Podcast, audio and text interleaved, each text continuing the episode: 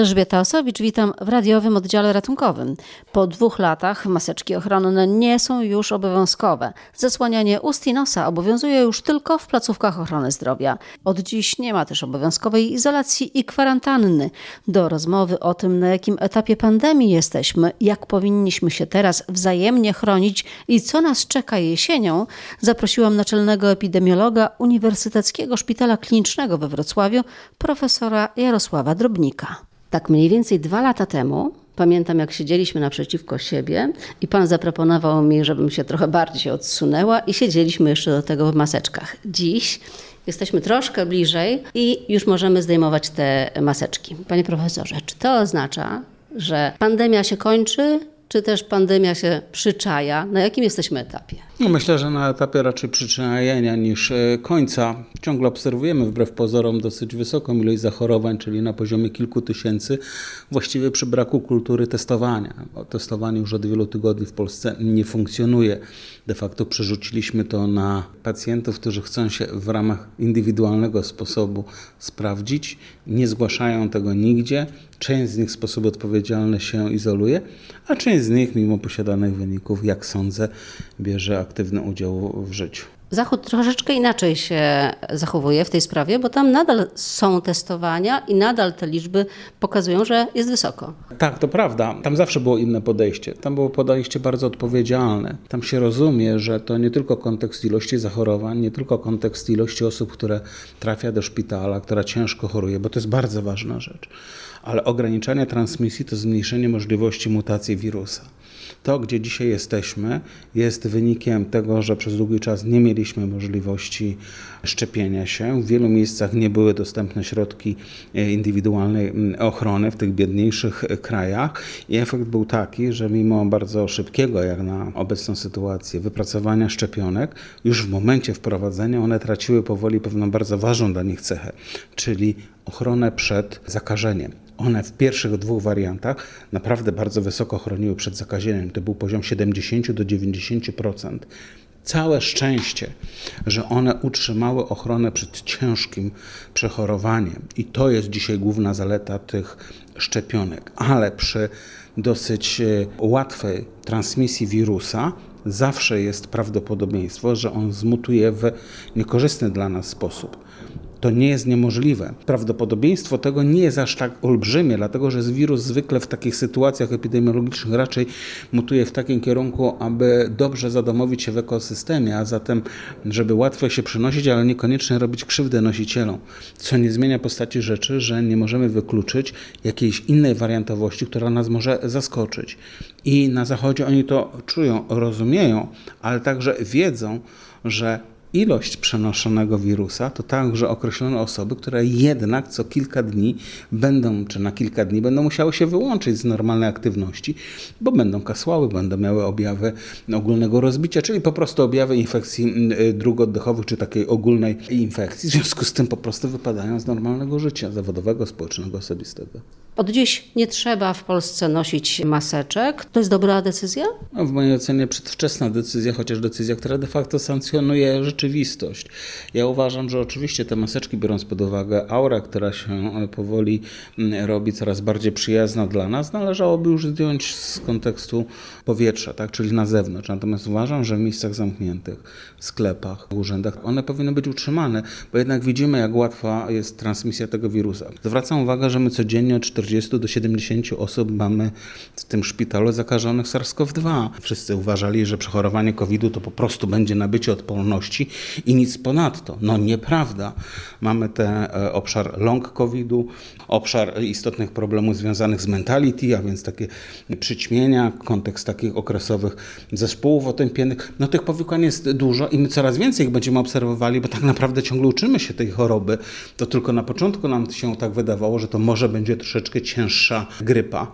Poza tym, że znikają maseczki, to też nie ma już kwarantanny. Albo traktujemy rzeczy poważnie, albo nie. No mamy w domu kogoś, kto ma dodatni wynik, tak? No, jest duże prawdopodobieństwo, że ta osoba, jeżeli nie była zaszczepiona mm, albo nie przechorowała w ostatnim czasie tej choroby, prawdopodobnie będzie zakażona, choć może być bezobjawowa. Czyli ona może nie mieć żadnej potrzeby zdrowotnej, co nie zmieni postaci rzeczy, że może to przenieść na swoich znajomych i przyjaciół. Ale jest zlikwidowana izolacja. Dla mnie to jest wbrew sztuce epidemiologicznej. Wie pani, jeżeli mamy coś zdefiniowane jako chorobę zakaźną, to ta choroba musi być przez jakiś czas po prostu izolowana. Przełożenie na karb odpowiedzialności społecznej to mniej więcej tak jak przełożenie na karb odpowiedzialności społecznej kontekstu szczepień, prawda? No widzieliśmy, ile osób się wyszczepiło. W mojej ocenie to jest zbyt daleko idące działanie, które sprawi, że może nie będzie dramatycznych wzrostów, ale nie uda nam się wygasić tej piątej fali tak, jakbyśmy chcieli. Że ten wirus ciągle będzie aktywny w ekosystemie. Oczywiście jego aktywność istotnie zmaleje w okresie letnim, ale za chwilę wróci, dlatego że my w dużej mierze także swoją odporność opieraliśmy na oporność ozdrowieńczą, czyli osób, które przechorowały. Ale to, co jeszcze do niedawna było raportowane, czyli ilość reinfekcji pokazywała, że ten potencjał przy bardzo krótkim czasie między kolejnymi falami i zaszczepieniem to był na poziomie 10 czy 20%. Te osoby za te kilka miesięcy zaczną tracić odporność. Osoby zaszczepione tylko dwiema dawkami nie stracą, ale będą miały mniejszą odporność, co sprawi, że prawdopodobieństwo wystąpienia cięższych objawów, szczególnie u osób z wysokiego ryzyka, a więc u osób starszych, wielochorobowością, z deficytami odporności, będzie większa. I my to będziemy widzieć przede wszystkim w szpitalu. Kwarantanna znika dla osoby z otoczenia, ale izolacja też znika? Tak, osoba, u której zostanie wykryty SARS-CoV-2 ma być na zwolnieniu lekarskim i ma się samoizolować. Nie doczytałem, a chyba tego w rozporządzeniu ministra zdrowia nie ma, ile to zwolnienie będzie trwało, więc nie wiem, czy o tym będzie decydował lekarz rodzinny. No chyba tak, no bo system automatycznie nie generuje zwolnienia lekarskiego.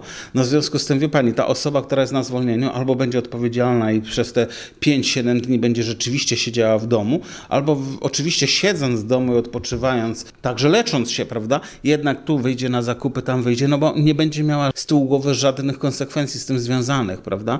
No i dla mnie to jest y, kompletnie nie, nie, nieracjonalne z epidemiologicznego punktu widzenia. Mówię, z tą kwarantanną bardziej bym się zgodził, choć też uważam, że takie osoby przez te 3 czy 5 dni, no także się powinny izolować. Może powinny później wykonać test antygenowy, jeżeli jest ujemny, no to można powiedzmy przyjąć interpretacyjnie, że nie zakaża i, i może iść y, w życie. Ale już na pewno osoby, u których mamy na 100% potwierdzone zakażenie, no to dla mnie jest bardzo dyskusyjna taka decyzja. Śledzenie kontaktów to o tym dawno już zapomnieliśmy. My już od wielu miesięcy nie korzystamy z takich bardzo klasycznych narzędzi epidemiologicznych, które jak życie pokazało w wielu miejscach są po prostu bardzo skuteczne, pod warunkiem, że są realizowane w sposób mądry i konsekwentny. U nas w pewnym momencie i troszeczkę rozsądku zabrakło, a o konsekwencji już nie będę mówił. Maseczki nadal obowiązują w punktach medycznych, czy w szpitalach, przychodniach, aptekach. Pytanie, czy te decyzje łagodzące obostrzenia wpłyną w jakiś sposób na przykład na zniesienie zakazu odwiedzin? My przygotowujemy się do otwarcia tego szpitala dla odwiedzających, oczywiście pod pewnymi rygorami. To znaczy się chcemy mm, uruchomić e, odwiedziny, ale tylko w określonych godzinach. To będą mniej więcej dwie godziny późno popołudniowe. Jedna osoba do jednego pacjenta i bezwzględne stosowanie indywidualnych środków ochrony, takie jakie będą obowiązywać w tym szpitalu. Jeżeli nie będziemy mieli jakiegoś ogniska i tak dalej, to to będzie obowiązkowe stosowanie maseczki chirurgicznej przez cały pobyt e, takiej osoby w szpitalu, e, jeżeli chodzi o kontekst odwiedzin. A w tych e, domach pomocy społecznej, bo ci ludzie też, oni są pozamykani już od wielu miesięcy. Nie ma problemu, gdybyśmy wpuszczali do takich miejsc osoby, które byłyby testowane przynajmniej testem antygenowym, kiedy mielibyśmy pewność, że one nie przyniosą autentycznie tego zakażenia. Pewno w wielu miejscach tego się nie da w ten sposób zorganizować. Tu drugim elementem odpowiedzialności musi być właśnie ten rygorystyczny element przestrzegania tych podstawowych takich środków bezpieczeństwa, a więc osoba odwiedzana i osoba odwiedzająca, obie muszą mieć założone przynajmniej prawidłowo maseczki chirurgiczne. To nie jest e, jakieś pełne bezpieczeństwo, no ale jednak e, będzie w jakiś sposób ograniczało transmisję wirusa.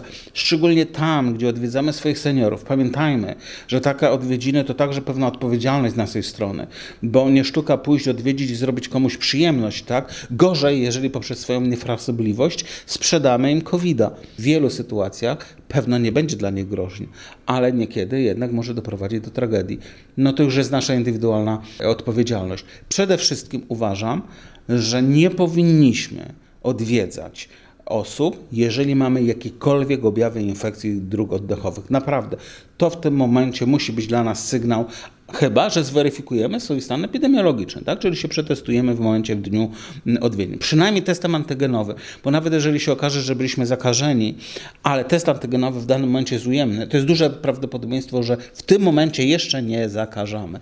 Więc no, taki element odpowiedzialności powinien z naszej strony być. Podobnie, jeżeli już likwidujemy te maseczki, odchodzimy od izolacji, od kwarantanny, to także nie wysyłamy dzieci do żłobka, przedszkola, szkoły z objawami infekcji dróg oddechowych. Sami nie przychodzimy do pracy mm, z takimi objawami po to, aby narażać naszych e, kolegów, naszych bliskich na potencjalne zakażenie. Chyba, że będziemy się testować, więc no to oczywiście nasz wybór. Jakie widzi Pan znaczenie dla stanu epidemiologicznego w Polsce to, że do Polski wjechało ponad 2 miliony uchodźców z Ukrainy, w której to wyszczepienie było niższe niż w Polsce? W mojej ocenie to nie będzie miało dużego znaczenia. Proszę zwrócić uwagę, że te osoby już są od e, kilku kilku tygodni u nas w Polsce, prawda?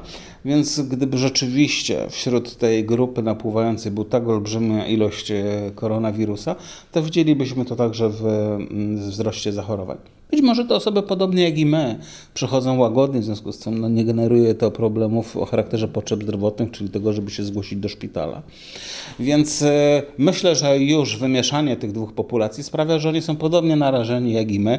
Oni może trochę bardziej na cięższy przebieg niż my, bo jednak u nas mamy wyższy stopień wyszczepialności niż oni, choć nie wiem, jaki był tam stopień przechorowania, więc te, do tego się nie odnoszę. Natomiast rzeczywiście trochę niepokoju budzi ten kontekst związany z chorobami wieku dziecięcego. Weryfikacja szczepień u tych dzieci będzie niezwykle trudna, jednak zdarzają się przypadki, głównie boimy się o odrę, troszeczkę o krztuśca, polio w mniejszym zakresie, choć nie daj Boże, gdyby się takie przypadki zaczęły pojawiać. Ale tu już też są przygotowywane takie schematy do szczepiania no oczywiście kontekst tego, czy te osoby będą chciały współpracować w tym zakresie. Na razie w tych statystykach nie widać niczego niepokojącego i oby tak dalej pozostało. Przez te dwa lata pandemii grypa wycofała się? No nie, my to widzimy. Nie do końca się testuje w kierunku grypy, ale bardzo często widać dosyć mocno nasilone objawy górnych dróg oddechowych i nie zawsze jest to koronawirus, więc prawdopodobnie jest to grypa. My widzimy już to ilość osób, szczególnie w podstawowej opiece zdrowotnej, ale także na sorze. Ilość zachorowań na grypę wzrasta i to proporcjonalnie do tego, jak ściągamy maski. Miały pojawić się tabletki na koronawirusa. One są już w obiegu?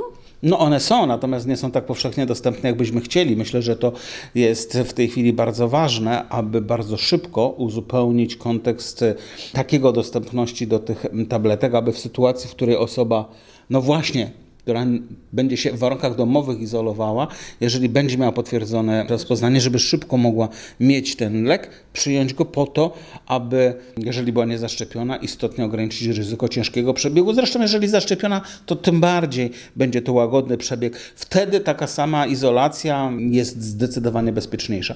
Natomiast nie we wszystkich aptekach, czy właściwie w większości aptek. Jeszcze dwa tygodnie temu to weryfikowałem, bo potrzebowałem w dwóch czy trzech przypadkach tych leków i one nie były powszechnie dostępne.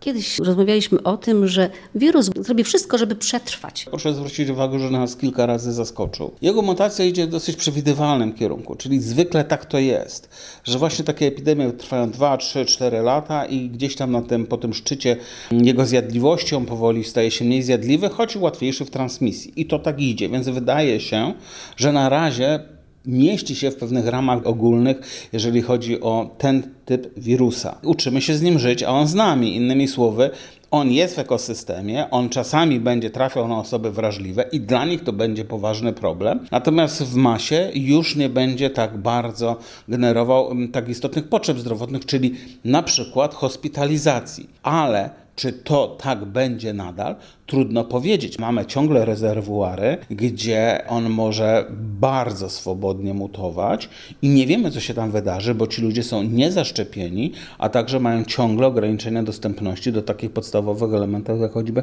maseczki czy środki dezynfekcji. Cała Afryka, część krajów azjatyckich to jest bardzo poważny problem. Proszę zwrócić uwagę, że te dotychczasowe warianty, przynajmniej na tyle, na, na ile udało nam się to weryfikować, no właśnie wychodziły stamtąd. Więc y, ja uważam, że to nie jest duże prawdopodobieństwo, że ono istotnie skręci w, y, znowuż w taki wariant, który będzie bardzo zjadliwy. Natomiast takie prawdopodobieństwo jednak istnieje. Ja się obawiam czegoś innego, żeby on nie poszedł w kierunku takim, że ominie nas układ odporności, bo jeżeli tak się stanie, to de facto może się ta gra z tym wirusem rozpocząć od nowa. Oby tak się nie stało. To nie jest duże prawdopodobieństwo, ale ono istnieje. W radiowym oddziale ratunkowym dziś to już wszystko. Elżbieta Osowicz. Do usłyszenia.